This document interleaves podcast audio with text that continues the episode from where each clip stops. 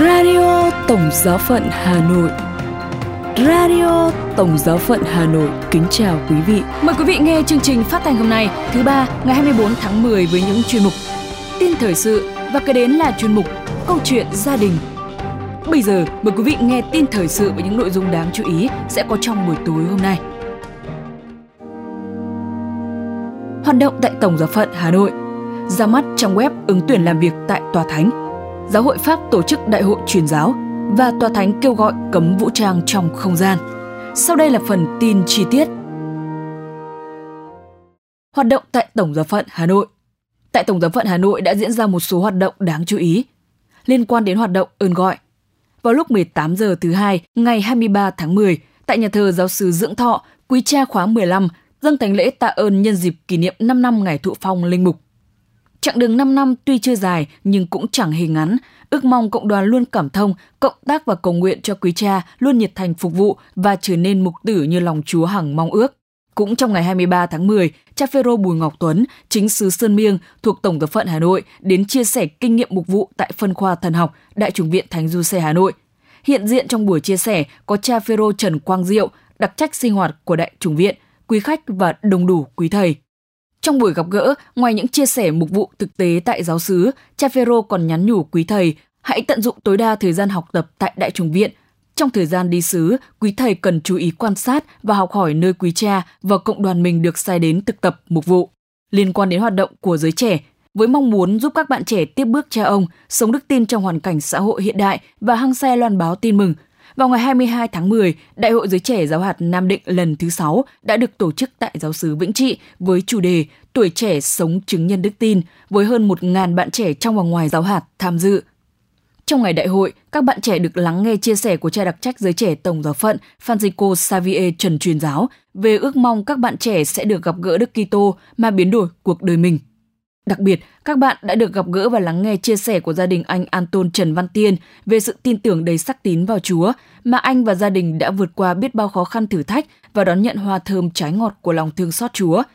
Để từ đó, các bạn trẻ cũng nhận thức hơn trách nhiệm cũng như vai trò của bản thân khi là những người trẻ công giáo trong công cuộc truyền giao tin mừng. Liên quan đến việc lãnh nhận bí tích khai tâm, Chúa Nhật ngày 22 tháng 10, Đức Hồng Y Phêrô Nguyễn Văn Nhơn về dâng thánh lễ ban bí tích thêm sức cho 142 em thiếu nhi tại nhà thờ giáo sứ Thạch Bích. Ước mong khi được lãnh nhận hồng ân cao quý này, các em sẽ được dồi dào ơn Chúa Thánh Thần để sống triển nở hơn về đời sống đức tin của mình.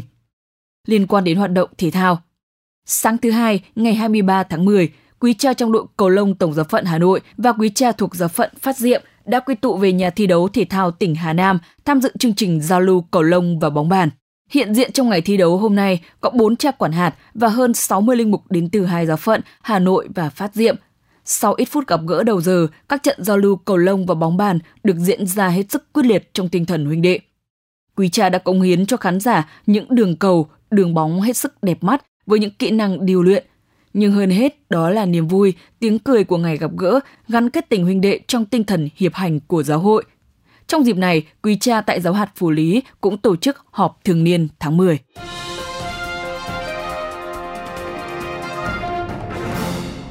Ra mắt trang web ứng tuyển làm việc tại Tòa Thánh. Bộ Kinh tế Tòa Thánh mới đây ra mắt một trang web mới để chấp nhận đơn xin việc của giáo dân muốn ứng tuyển vào các vị trí trống tại Tòa Thánh. Trong web có tên Work with us, tạm dịch, làm việc với chúng tôi. Trước nay, các nhân viên là giáo dân được tuyển vào các cấp khác nhau của Tòa Thánh đều được lựa chọn dựa trên những sơ yếu lý lịch có sẵn. Nhưng từ giờ trở đi, mọi người có thể trực tiếp ứng tuyển vào các vị trí còn trống hoặc sắp trống. Tổng thư ký Bộ Kinh tế Tòa Thánh Maximino Cabellaro Ledo cho biết mục đích của hành động này là để đổi mới và thực hiện sứ mạng của Tòa Thánh. Vì vấn đề nhân sự luôn là một trong những vấn đề phức tạp nhất cần được cải thiện, chúng tôi cần những người có năng lực, có động lực phù hợp và trên hết là ý thức đạo đức, ông nói. Làm cách nào để một giáo dân có thể làm việc tại tòa thánh và có những vị trí nào? Để trả lời cho những câu hỏi này, Giám đốc nhân sự Luis Herrera của tòa thánh cho biết mọi người có thể ứng tuyển công khai thông qua trang web. Tất cả thông tin về các vị trí còn trống và trình độ chuyên môn cần thiết của ứng viên sẽ được công bố tại đây. Bất kỳ ai quan tâm đều có thể gửi đơn. Bằng cách này, tòa thánh có thể tiếp cận được tất cả mọi người, đặc biệt là những người quan tâm và có nhu cầu. Trang web mới của Bộ Kinh tế, ngoài thông tin về chức năng và quy trình ra quyết định của Bộ, còn trình bày minh bạch các quy tắc kiểm soát, giám sát các vấn đề kinh tế và tài chính, cũng như các quy tắc giám sát vấn đề hành chính.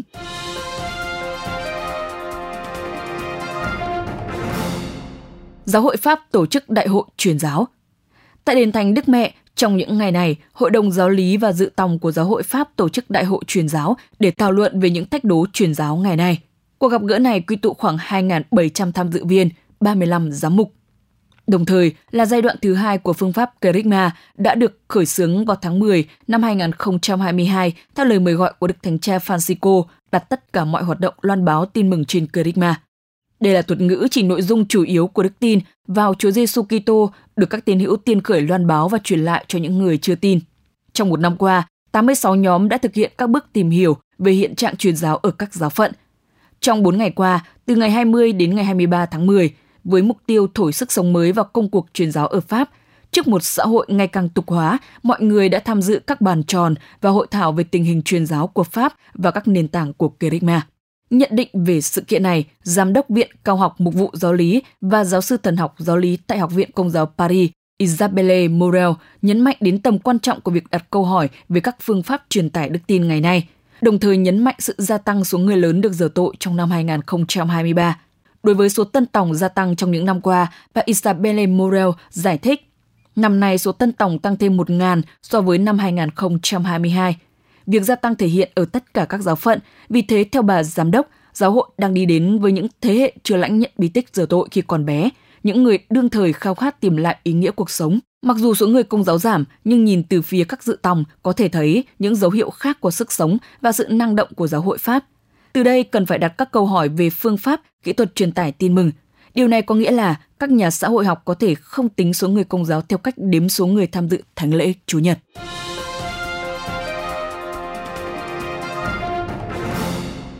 Tòa Thánh kêu gọi cấm vũ trang trong không gian. Đức Tổng giám mục Gabriele Caccia, đại diện Tòa Thánh tại Liên Hợp Quốc ở New York, kêu gọi Liên Hiệp Quốc cấm chạy đua vũ trang trong không gian để bảo vệ bản chất hòa bình của không gian, chống lại xu hướng quân sự hóa ngoài vũ trụ. Liên quan đến sự giải trừ vũ trang và những vấn đề an ninh quốc tế, đặc biệt là các biện pháp giải trừ vũ trang ngoài vũ trụ. Trong bài tham luận hôm 19 tháng 10 vừa qua, tại Ủy ban thứ nhất thuộc Đại hội đồng Liên Hiệp Quốc diễn ra ở New York, Đức Tổng giám mục Gabriele Caccia nhận xét rằng không kể hiệp ước ngoài vũ trụ cấm đặt các vũ khí tàn sát tập thể trong không gian bên ngoài và trên các thiên thể, việc cấm sử dụng khu vực ngoài vũ trụ này vào các mục tiêu quân sự là điều tương đối không được kiểm soát. Viễn tượng này có nguy cơ đưa tới sự chạy đua vũ trang. Vì thế, Đức Tổng giám mục Caccia tái khẳng định tầm quan trọng của sự bảo tồn bản chất hòa bình của ngoài vũ trụ, đồng thời cảnh giác chống lại việc quân sự hóa không gian bên ngoài. Ngài kêu gọi Ủy ban đặc nhiệm của Liên Hiệp Quốc ủng hộ những nỗ lực loại trừ sự thử nghiệm trực tiếp việc phóng lên những tên lửa chống vệ tinh, đồng thời nhắc lại sự lên án của Tòa Thánh đối với mọi khát vọng nới rộng các vũ khí và các khả năng quân sự tới không gian ngoài vũ trụ. Sau cùng, Đức Tổng giám mục Kacha kêu gọi Ủy ban đặc nhiệm của Liên Hiệp Quốc quay trở lại mục tiêu chính là giải trừ vũ khí toàn diện và hoàn toàn dưới sự kiểm soát nghiêm ngặt của quốc tế. Chuyên mục Câu chuyện gia đình Quý vị và các bạn thân mến, không có gì cao trọng và ý nghĩa cho bằng tình thân trong gia đình. Vì thế, hãy yêu thương và chăm sóc cho những người thân trong gia đình hàng ngày trong cuộc đời bạn. Bạn có thể nghĩ điều bạn làm chỉ là một hành động nhỏ, nhưng đối với người đó, nó có thể mang ý nghĩa rất lớn.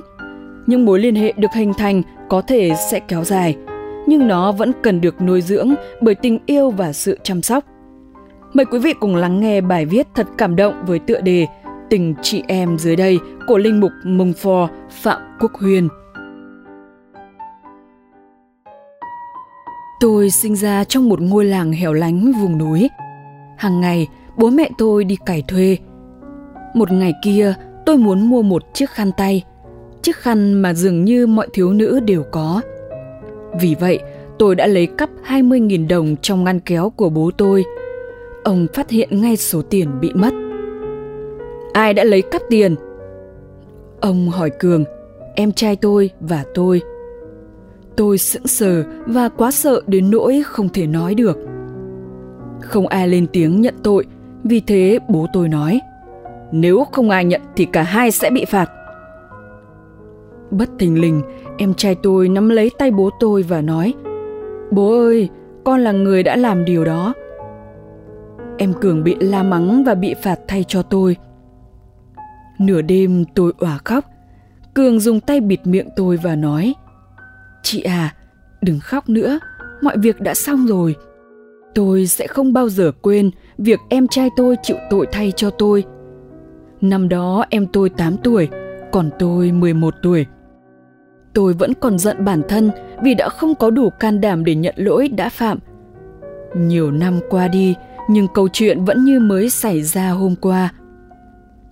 Khi học xong năm cuối của trường cấp 2, Cường được nhận vào học trường cấp 3 của tỉnh.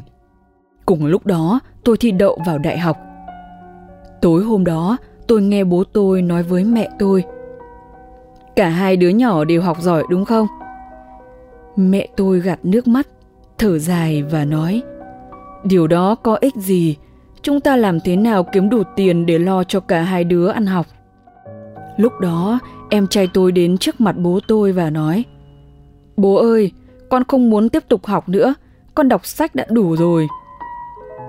Bố tôi giận dữ nói Tại sao con lại yếu đuối như vậy? Ngay cả khi bố phải đi ăn xin, bố cũng sẽ gửi cả hai con đi học cho đến nơi đến chốn. Sau đó, ông đi gõ cửa từng nhà trong làng để vay tiền. Tôi nói với em tôi, em là con trai nên em phải tiếp tục việc học. Nếu không, em sẽ không thể vượt qua sự nghèo túng này mà chúng ta đang phải chịu. Đồng thời, tôi đã quyết định không tiếp tục học đại học nữa. Không ai biết rằng, tối hôm sau, em trai tôi đã bỏ nhà ra đi với mấy bộ quần áo cũ và ít lương khô. Em để lại tờ giấy trên gối của tôi. Chị ơi, thi đậu trường đại học không phải chuyện dễ dàng. Em sẽ tìm được việc làm và em sẽ gửi tiền cho chị. Tôi đã cầm lấy tờ giấy và khóc òa lên. Với số tiền bố tôi vay mượn của cả làng và số tiền em trai tôi kiếm được từ việc bốc vác xi măng, tôi đã học đến năm thứ ba đại học. Năm đó, em tôi 17 tuổi, còn tôi 20 tuổi. Một ngày nọ, khi tôi đang học trong phòng của tôi, người bạn cùng phòng bước vào và bảo tôi Có một người công nhân đang chờ bạn. Tôi bước ra ngoài và tôi gặp em trai tôi. Quần áo em tôi bị phủ đầy bụi, xi măng và cát. Tôi hỏi em tôi, tại sao em không nói với người bạn cùng phòng của chị rằng em là em trai của chị? Cường mỉm cười và trả lời, hãy xem vẻ ngoài của em, họ nghĩ gì nếu biết rằng em là em của chị? Họ sẽ cười chị mất. Tôi xúc động và nước mắt chảy đầy mặt. Tôi phủi bụi khỏi áo quần của em tôi và bảo em, chị không để ý đến điều người ta nói, em là em của chị dù vẻ ngoài như thế nào đi nữa. Cường rút ra một cái kẹp tóc hình con bướm, em cài nó lên mái tóc tôi và nói Em thấy các thiếu nữ ngoài tỉnh đều cài nó, em nghĩ chị cũng phải có một cái. Tôi đã ôm lấy em tôi và bật khóc. Năm đó, em tôi 20 tuổi và tôi 23 tuổi. Sau khi tôi lấy chồng, tôi sống ở thành phố nhiều lần chồng tôi mời bố mẹ tôi đến sống với chúng tôi, nhưng họ không muốn. Họ nói khi họ rời bỏ ngôi làng, họ không biết phải làm gì. Em trai tôi đồng ý với bố mẹ. Em nói, chị ơi, chị chỉ cần chăm sóc cho bố mẹ chồng thôi, em sẽ chăm sóc cho bố mẹ ở làng. Chồng tôi vừa trở thành giám đốc nhà máy, chúng tôi mời em Cường làm quản lý cho nhà máy.